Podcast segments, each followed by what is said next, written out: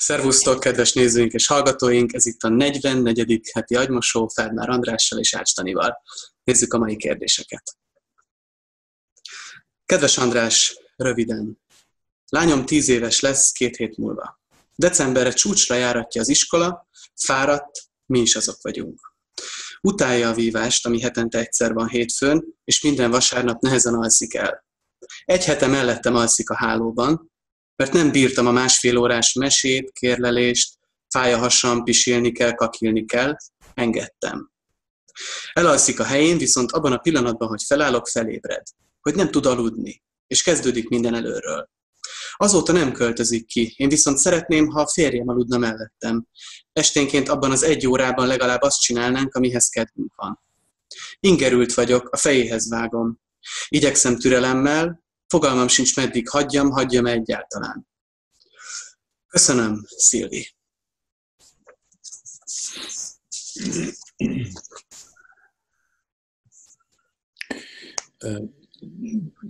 Talán a legfontosabb, amivel elkezdeném, az az, hogy a, a családodban úgy tűnik, mindenkinek kell csinálni valamit, amit tulajdonképpen nem akarnak és a, a lányodnak vívni kell minden hétfőn, pedig utálja. Te pedig eltűröd, hogy ő az ágyadba másszon, pedig szeretnéd, ha nem. Tehát ha, ha, ha valami olyat csinálok, amit nem akarok, és nem csinálom azt, amit akarok, akkor hatalom nélkül érzem magam. Ahhoz, hogy boldog legyek, ahhoz, hogy egy ember boldog legyen, ahhoz kell, hogy hatalma legyen. Ez politika, nem pszichológia. Annyi hatalomra van szükségem, hogy azt csináljak, amit akarok, és ne kelljen csinálnom, amit nem akarok. Nem, nem kell nekem hatalom bárki fölött, de nem akarom, hogy fölöttem legyen bárkinek hatalma. Na most a gyerekkor a mi e, kultúránkban azzal van megbélyegezve, hogy e, a gyereknek engedelmeskednie kell. A gyereknek nincs hatalma. De hát egy okos gyerek e, mégis a szabadságán keresztül hatalmat tud szerezni, és a felnőtteket, a felnőtteken tud uralkodni. És ez nem jó neki, és nem jó neked. Egy családban, ha van egy szörnyeteg, az jó, hogyha nem a gyerek. Ha megengeded, hogy a gyerek legyen a szörnyeteg, nem bírja el. Te elbírhatod, hogy te vagy a szörnyeteg. Hát akkor vedd a saját válladra. És különben hol van a gyerek apja? Én szerintem hármatoknak le kell ülni, és meg kell beszélni, hogy hát mi van. És el lehet fogadni empátiával és szimpátiával, hogy na hát kislányom, én tudom, hogy te nagyon szeretsz velem aludni. De tudod mit? Én nem szeretek veled aludni, én az apáddal akarok aludni, és az apád velem. És akkor az apának bólogatni kell. Mert ha ő nem bólogat, akkor az is lehet, hogy a lányod ö, ö, tulajdonképpen valakinek az akaratát ö, testesíti meg, nem csak a saját magáét, és azért megy az ágyadba, hogy a férjednek ne kelljen ágyba lenni veled. A gyerek mindent tud. Vagy te nem akarsz valójában a férjeddel együtt lenni az ágyba. És a gyerek segít neked, vagy a gyerek segít az apjának, hogy ne kelljen szexelni. Ő a fogamzás gátló, nem akar uh, kis testvért. Mit tudom én? De ha a, a férjed is és te is egyedül akartok lenni az ágyba, akkor ne adjatok annyi hatalmat a lányotoknak, hogy meggátoljon titeket abban, amit ti akartok csinálni. Hát ki, a, ki, a, ki az úr a házban? Hát a lányod nem lehet. A lányod majd legyen az úr az ő saját házában. Én szerintem lehetséges eh, gyengéden, de határozottan azt mondani, hogy én megértem, hogy miért akarsz velem aludni, mindenki akar velem aludni, de én az apáddal akarok, ami azt jelenti, hogy ha akármilyen nehéz is lesz, amikor én elköszönök tőled, attól fogva nem akarom tudni, hogy te létezel. Nem, nem lehet azt mondani egy, egy, egy gyereknek, hogy aludjon, hát az, nem, a, akarattal nem lehet elaludni, de azt lehet mondani, hogy hallgass zenét fülhallgatóval, um, játszál a punciddal, mit tudom én, amit akarsz, csak engem ne zavarj, mert én az apáddal akarok foglalkozni. Az apád meg velem. És az apának ezt lelkesen meg kell támasztania, hogy ez így van, mind a hármatoknak le kell ülnie, ahogy mondom. És attól fogva gyengéden, de határozottan, ha ő jön, akkor valaki visszaviszi, talán az apja hogy hagyjál minket, nekünk dolgunk van, és te most megtanulsz, hogy kell egyedül lenni. Hát ennyit. Hmm. Mondtad az elején, hogy, hogy úgy tűnik, hogy ebben a családban sokan azt csinálják, vagy sokan csinálják azt, amit nem akarnak. Kell tíz évesen kötelezően vívásra járni, ha, ha az ember gyereke nem akar? Mit gondolsz erről? Én szerintem, én szerintem nem. Ha az én gyerekem nem akarna vívni, akkor én kivívnám neki, hogy ne kelljen. Oké. Okay. Nézzük a következőt. A, a, szülő, a, szülő, a szülő legfontosabb szerepe a gyerek életében az, hogy a cinkosa legyen. Hát ha, ha ő kuglizni akarna, akkor, akkor elintézném, hogy kuglizzon. Ha nem akar vívni, hát akkor nem menjen vívni. Azt, hogy a, a gyerek a szabadságán keresztül tud uralkodni, azt úgy érted, hogy ha túl ságosan lemond az ember, mint szülő arról, hogy ő irányítson és odaadja túlságosan a kontrollt a gyereknek? Azt is, de én, én, én arra gondoltam, hogy minden rendszerben, és a család egy rendszer, mondjuk a, a, a zárt osztálya egy pszichiátriának egy rendszer. Én fiatal koromban jártam zárt osztályokon, és a, a, a bentlakók, a pácienseknek volt hatalmuk a nővérek fölött mert több szabadságuk volt, mint a nővéreknek. A, a, az ott lakók köpködhettek, leköphették a, a, a, a nővért, de a nővér nem köphette le a, a, a pacienst. A paciens kivehette a faszát, és nyilvánosan verhette, a, a, a, a, nővérek nem maszturbálhattak. Tehát egy, még egy zárt osztályon is a, azok, akik úgy tűnnek, hogy hatalom nélküliek, e, minden pillanatban, ha több szabadságuk, ha többet engedhetnek meg maguknak, mint a stáb, akkor ők fognak uralkodni. Tehát ezt csak úgy lehet megfordítani, hogy a stábnak kell több, ha, több szabadságának lenni, mint a, mint az, a bentlakóknak. Például legyen egy vízipisztoly, és ezt, ezt a Szilvinek is ajánlhatom, hogy sokkal jobb és viccesebb lenne az egész, hogyha nem neki lenne egy vízipisztolya, és ha jön a lánya ágyba éjjel, akkor lelövi a vízipisztolyjal akkor meglepődne a kislány, hogy az anyjának van ennyi szabadsága. Mert ha nekem nagyon jónak kell lenni, te meg megengedheted magadnak, hogy idézőjelben rossz legyél, hát akkor te fogsz fölöttem uralkodni. Világos, és nagyon izgalmas. Nézzük akkor a következő kérdést.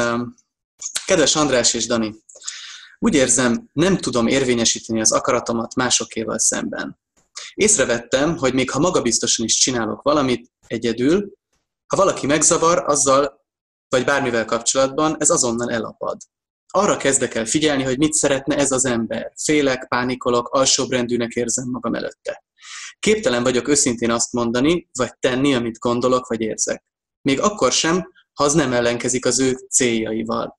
Például munkában kaptam egy feladatot, amit korábban már csináltam is, de amikor az akkori felettesen megkérdezte, hogy menni fog-e, egyetlen határozott dolgot se tudtam mondani. Ha utasító módon szól hozzám valaki, nem tudok ellent mondani neki, legalábbis spontán nem. És szerintem már akkor is keresem az utasítást, amikor valaki ilyen szándék nélkül mondjuk csak érdeklődne felőlem. Azt keresem, hogy mit akarok hallani. Azt keresem, hogy mit akar hallani. Bocsánat. Még egy álmomban is, még egy álmomban is azt láttam, hogy robot vagyok, és az arcom mögött valami áramkör van, ami ha megsérül, valakinek meg kell javítani és újraindítani. Hogyan tudnék túllépni a félelmeimen? Miért akarom ezt csinálni, amit most teszek? Valahogy tudnám gyakorolni, hogy úgy viselkedjek, mint amikor nem félek? Köszönöm a válaszotokat és az eddigi agymosókat is. B.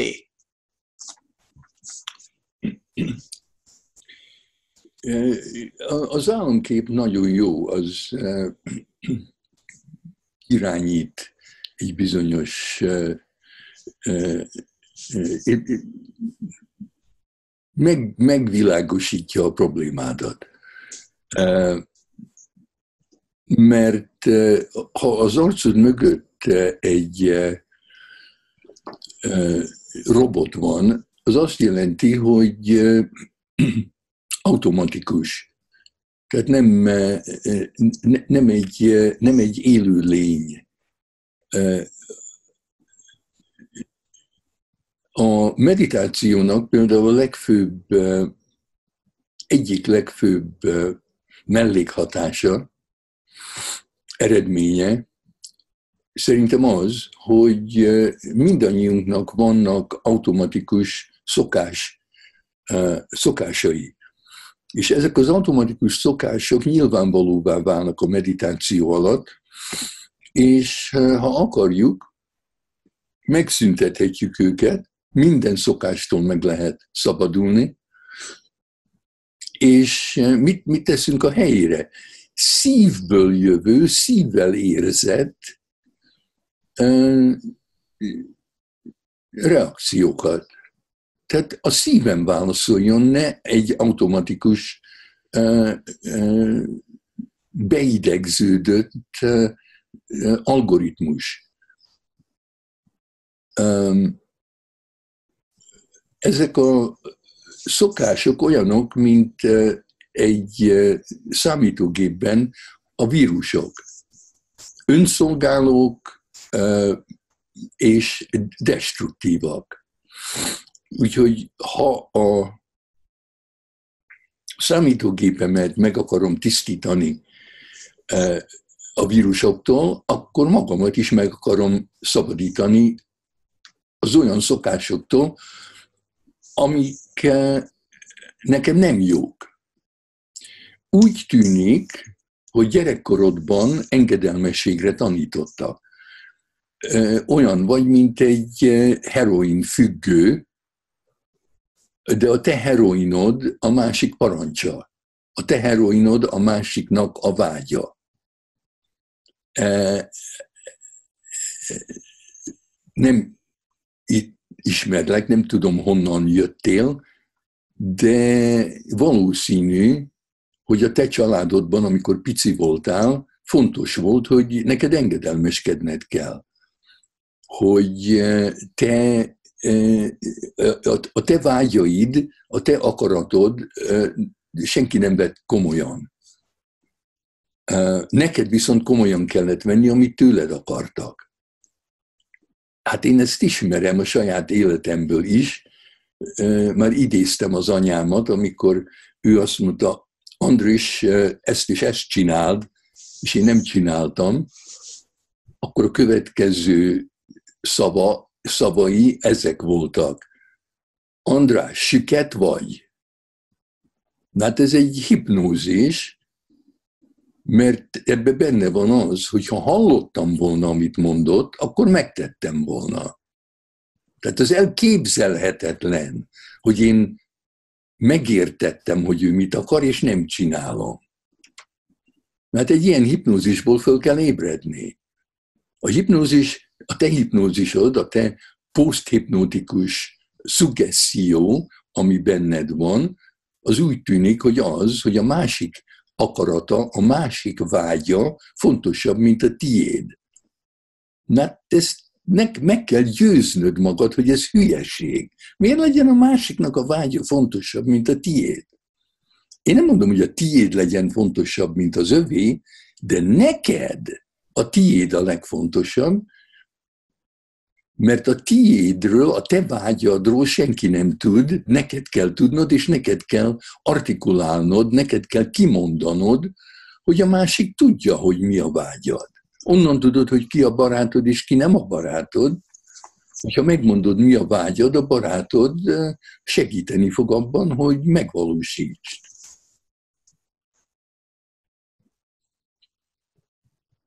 Tehát félelmed ellenére a félelem van, de nem kell, hogy bead a derekad a félelemnek. Úgy látszik, hogy már a szüleid is megfélemlítettek, hogy szégyeld magad a saját vágyaid miatt, és szolgáld a mások, a, a mások vágyait. Tehát legyél egy szolga én ezt abba hagynám. Mit jelent, András, az, hogy ahelyett, hogy azt keresem, hogy mit akar, véletlenül azt olvastam, hogy azt keresem, hogy mit akarok hallani. Mm-hmm.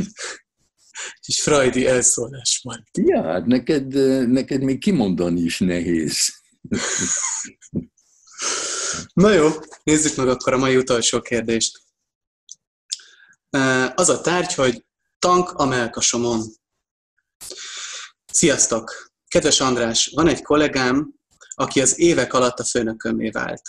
A kezdetektől fogva hangoztatta, hogy ő egy szorongó típusú ember, és valóban nagy stresszben dolgozik állandóan. A problémám az, hogy nagyon szeretem a munkámat, viszont amikor ezzel az emberrel kell beszélnem a munkahelyemen, akkor a beszélgetés végére úgy érzem, mintha egy tank ülne a melkasomon és iszonyatosan érzem magam, mintha kiszívták volna belőlem az életerőt. Ez négy éve tart.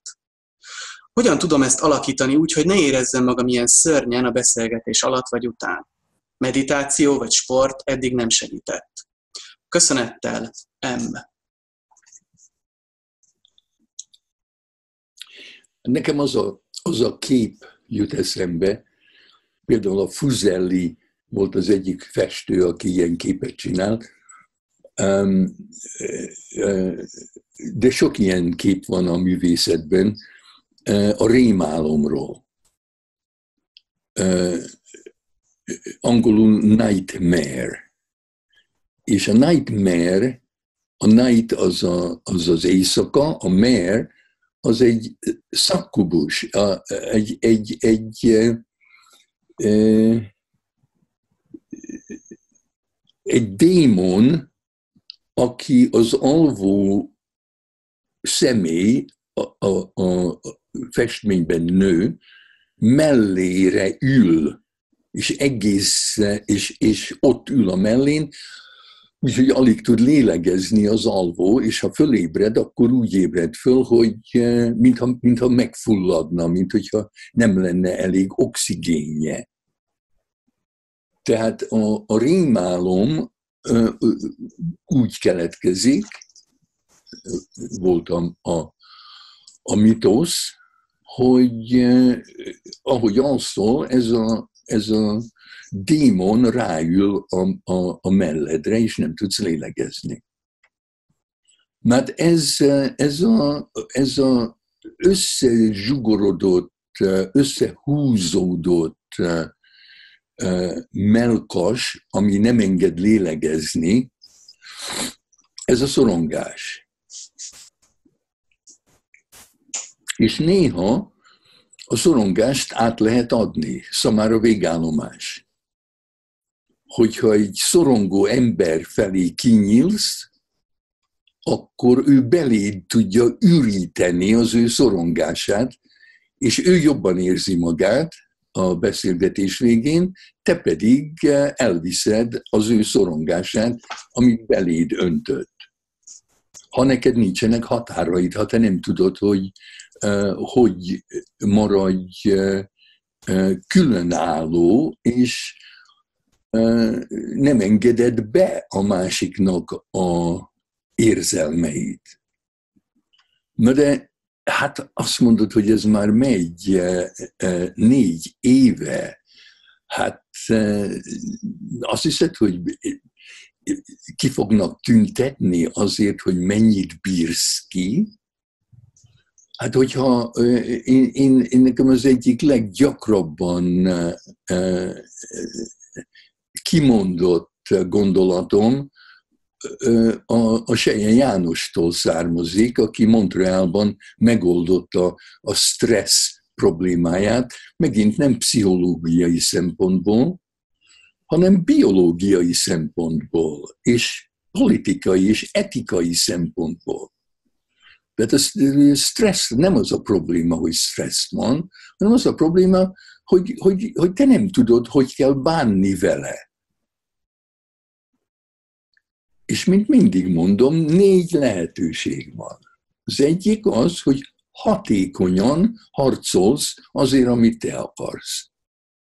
Hát neked eh, le kell ülni ezzel a pasival, és azt mondani neki, hogy eh, itt valami baj van. Minden alkalommal, amikor veled beszélek, eh, rosszul érzem magam. És meg kell találnod, hogy mi az, amit nem akarsz, hogy ő csináljon.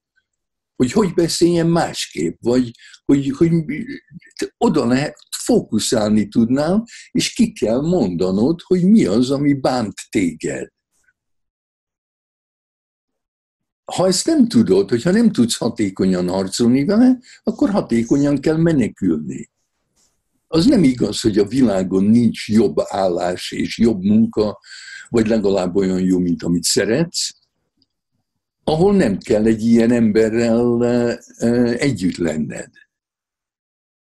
Tehát nem, te, te, te azt gondolod, hogy mondjuk ideáli az ötlet az, hogy vegyél be ezt és ezt az orvosságot, és akkor akár milyen barommal kell együtt lenned, az nem fog téged zavarni. Hát nincs ilyen orvosság.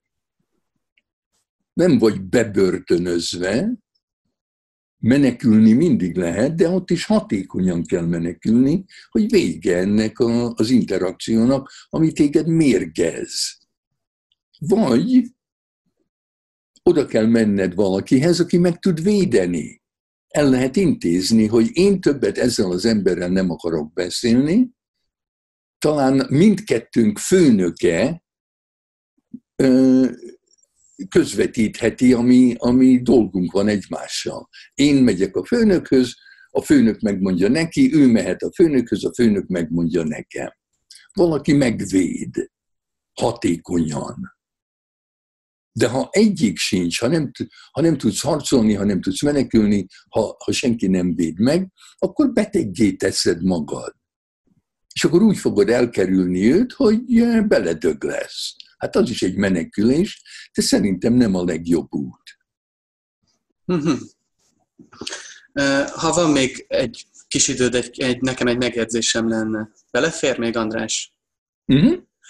Emlékeztetett ez a dolog, hogy mondtad, hogy hogyha egy szorongó ember társaságában vagyok, akkor be tudom, át tudom venni az ő szorongását. Ő megkönnyebbül, és én leszek rosszul. Erről a történetről az jutott eszembe, amikor a Leng felajánlotta a teljes figyelmét valakinek. Egyszer emlékszem, hogy neked is, és azt mondtad, hogy köszönöm, nem, de hogy valakinek ezt megcsinálta, és hogy utána azt támogatni kellett szinte, vagy hogy majdnem hát nem is összeesett, de hogy nagyon megviselte, és a, az ember pedig jobban lett, akivel így volt együtt. Ezt, erre tudsz mondani valamit, hogy hogy is volt ez? Igen, hát ez a, a terapeutának kell, hogy legyen egy higiéniája én, én magamba vehetem azt a mérget, ami től a másik meg akar szabadulni, a páciensem. De nem hozhatom haza. Mert, mert akkor, akkor megmérgezem a családtagjaimat azzal, amit magamba vettem a rendelőmbe. Úgyhogy beszélgettem a lengel, hogy mit lehet tenni. Például a fehér köpeny, amit néha orvosok viselnek, arra való, hogy minden, ami rám ragad, az ragadjon a fehér köpenyre, és amikor hazamegyek, a fehér köpenyt ott hagyom a, a rendelőbe. És akkor nem viszek haza semmit. A fehér köpeny szimbolikusan, vagy mit tudom én milyen módon megvéd attól, hogy, hogy belém menjen a méreg. De hát én nem viselek fehér köpenyt, de akkor valami más szimbolikum kell, vagy, mint a Francis Huxley mondta, hogy a nagy fák remek villámhárítók az, az ilyen dolgokra. Az ember megölel egy fát, és elmondja a fának, hogy mi történt a, a, a nap közben, és a fa minden baj nélkül átveszi a mérgeket, amiket magamba szívtam, és vagy az égbe küldi a levelein keresztül, vagy a földbe a gyökerein keresztül. Úgyhogy az embernek kell, hogy legyen valami villámhárítója, amiben amibe továbbadja azt, amit magába vesz a munkája közben. Köszönöm. Találkozunk akkor legközelebb. Szervusztok, minden jót nektek!